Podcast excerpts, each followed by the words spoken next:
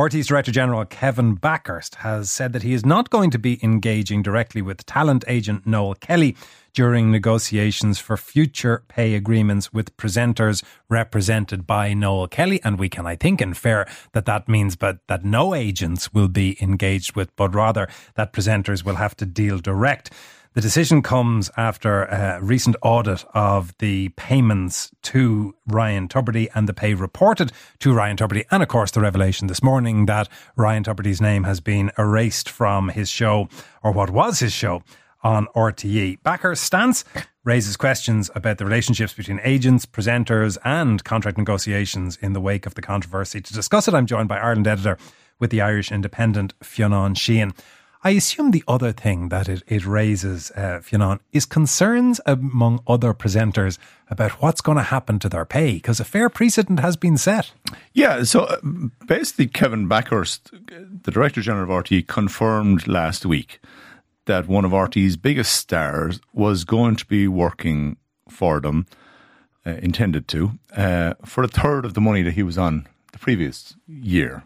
So we now know Ryan Tubridy was on around, depending on which way you interpret it, uh, around about 540 last year once you include Renault deals and, and so on and so forth, and barter accounts and, and all that. And he was going to be dropping the Late Late Show, just doing his, his radio gig and some podcasts, and that was going to be 170 grand. So it sent a clear signal that this is the new benchmark. Uh, this is where it's it's being set.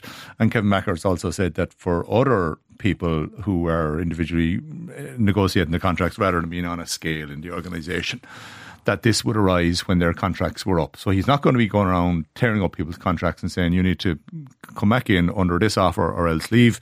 But he's saying that as their contracts come up, it, this is this matter is going to arise. So there's a clear warning shot across the bows there. They they're not dealing with Noel Kelly uh, point is, is reasonable enough. The, the the the chief executive of the organisation shouldn't be negotiating anybody's salary. Really, that's what you have a, HR department and, and, a legal affairs department, of course. But I assume the, the extrapolation is that RTE won't be mm-hmm. dealing with agents. Is that the, well, is I, that I, would be unfair? no, because this this came up previously with Kevin Bakhurst, who said, "Well, you're not going to be dealing with agents." And he said, "Well, there are actors on Fair City who are represented uh, by either a, a, a trade union or an agent.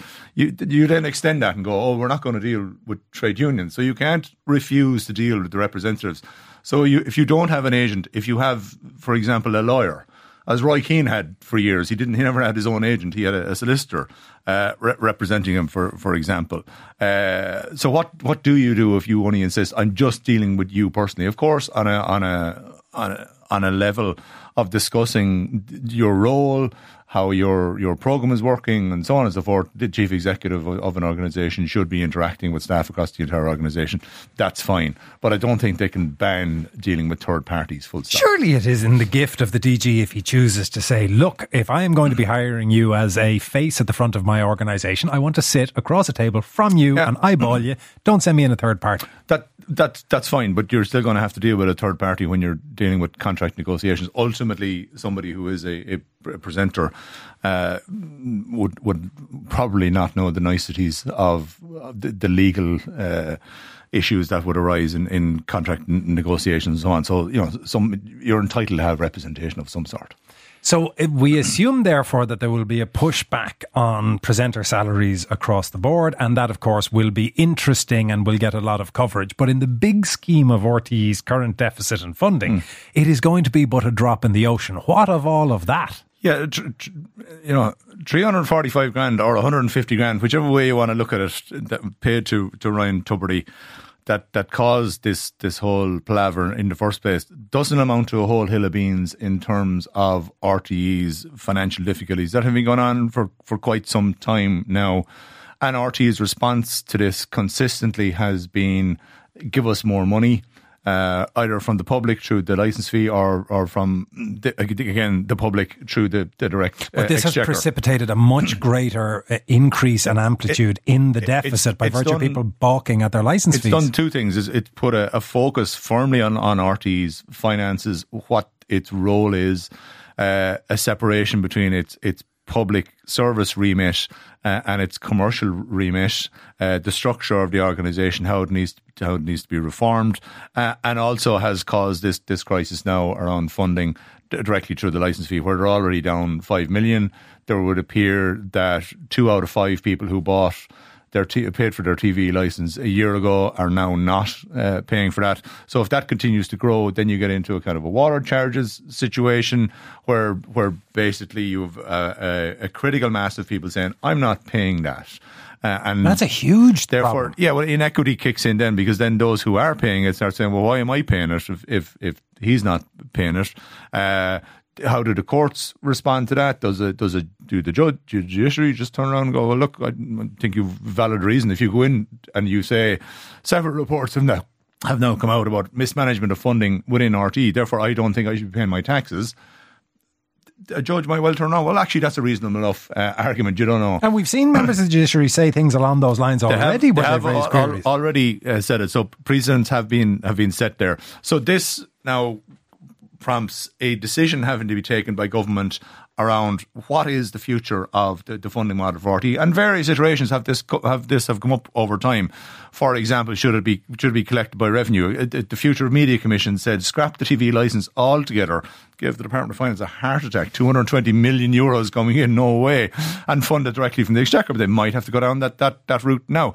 They might have to uh, adopt a dual model whereby you have the license fee and you also have a guaranteed level uh, of income from the company. The last increase was in two thousand eight. And RT management will say, well, we haven't had an increase in the TV license uh, fee for 15 years. They also failed to mention that an economic crash happened just after that Every other tax went up. Every other area of spending was cut, but the TV license fee stayed stayed steady and, and stable. So it is a hypothecated tax. It is ring fenced, particularly for the, the provision of public service uh, media. But there's going to have to be greater levels of transparency around that. Now. There's going to have to be greater levels of transparency. There's also going to have to be within the organisation. One assumes an evident programme of reform, and for some of the staff in Montrose, there may be elements of be careful of what you mm. wish for, because when you start to make cuts, they've already sold the family silver with the properties. D Forbes selling off huge tranches of land out in, in Donnybrook. So, where people tend to look when they need to cut costs is staff and staff numbers. Are we looking at redundancies? Are we looking at IR action? Yeah, they've, they've a number uh, of, of issues right here. In, in terms of uh, increasing revenue, well, we saw that uh, RT tried to go down this route you know, over recent times, bring in other commercial revenue. We, they went down the Toy Show the Musical route. That ended up losing 2 million quid. They've sold off land. They still sit on a substantial uh, land base in the most expensive postcode uh, in the country.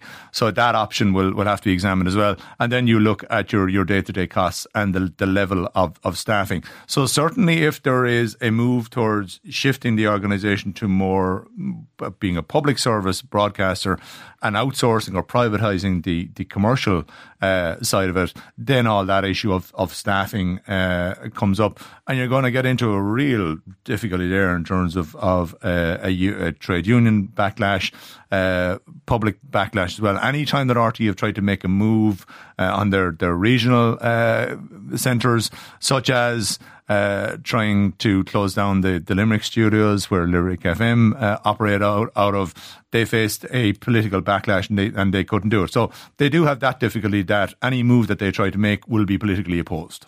What then about the specific legacy of the departure of Ryan Tubridy? Because Radio 1 now has what was once the Gay hour gap, the 9 yeah. to 10 slot, which is the one of the most important slots in, in the um, broadcasting day from their perspective. Will they leave the schedule as is, or do you think Bakhurst will use this as an opportunity to move a lot of deck chairs? They, they have signalled that this is now. Uh, they were going to basically up until last week. They were slotting Ryan Tubridy back in uh, September the 4th, which is two Mondays' time, and life was going to continue on uh, as normal. Now he's basically saying they need to go back and look at their their schedule. Do they do they stop taking that break between nine and ten, where they go from from Morning Ireland uh, to Claire Byrne? There's the the gap in between where you get into kind of a lighter conversational mode as people wind down from getting ready for the morning for work and getting getting the kids out out the door. So there's certainly that opportunity there. Do you go heavier on on the current affairs uh, agenda uh, during that that, that time slot. So that's that's a, a difficult. This shake up happened previously when Gay Byrne uh, retired, when himself and Pat Kenny used to carve out the morning between them, and then this this slot uh, was created after the the morning Ireland is still the, the, the best listen to, to show in the country. We know from the figures uh, last week. So they now have got that that those two decisions to take. One is who is the new presenter who, who slots in wherever the the, the time uh, arises, and then the second issue uh, is around what exactly do they do the time. Do they go from nine to eleven, for example, with, with Claire Byrne, and then do, do they go from eleven to one with lighter entertainment and then then music music and so on to one? That's all open to, to them now. So it's a good opportunity if there were any changes that they had in mind. Finally, what of Ryan Tubridy? Because whatever about the merits of the uh, case in general and the implications for RTE, on a personal level, to find yourself the centre of the national media dialogue for two solid months, effectively through the summer, and to find yourself in a, a position where you go from absolute broadcasting primacy to unemployment in effectively um, six or uh, 12 weeks, that has to be extraordinarily stressful and difficult. Yeah, very difficult for, for him personally. And also, I think everybody has accepted that he does have grounds for grievance on some aspects of, of this controversy, particularly that issue of the 2017 to 2019 payments that were understated by RTE that were through no fault of his whatsoever. The 2020 2022 Renault Deal Barter accounting invoice, you can firmly point a finger at him there and say, yeah, you have to accept your, your part of, of, of the blame uh, there. But yeah, he, he's gone from being the presenter of the, the biggest chat show in, in the land only since May to, to now being uh, outside. You would imagine other opportunities would arise. This is a nice new studio here. Very nice new branding there on, on, on the wall behind you, you Anton. Uh, so we, we we don't know uh, where he'll go. Probably a, a, bit of a time for him now to to, to take stock uh, and see where he wants to go because the media landscape uh, is, is changing. You you look at the the, the growth in in podcasting uh, now. You're you're seeing that here in Newstalk with with the moves with, with off the ball uh, and so on. So you're it's it's not a, a guarantee. There's no guarantee he's going to go back into a, a mainstream media slot that will be uh, at a fixed time uh, every day. There are other opportunities there for him. Why did he put out that statement, though? I don't know, and and this is the, the, the, the curiosity uh, uh, about it. Uh, ultimately, yeah, he had been he'd been given a win. Uh, he he didn't receive anything resembling an apology for the manner in which he was treated around that second tranche of earlier payments, which he probably deserves because the RT board, I think, treated him appallingly uh, there. There was no need to go back into the, the previous matter on which his position was already well stated.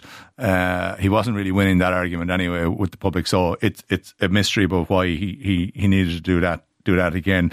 Alternatively, you can you can look at this as well and say he was still the face of this national scandal. He said that all along uh, himself. So, was this issue ever going to be resolved uh, as long as he continued to be uh, in in RTE and had had ruffled feathers there over recent months with his his response to this controversy? That's something that only Kevin Bakhurst and Ryan Tubridy will know. Fionnán, thank you very much. That is Fionnán Sheahan, who is Ireland editor with the Irish Independent. The Pat Kenny Show with Aviva Insurance. Weekdays at 9 a.m. on Newstalk.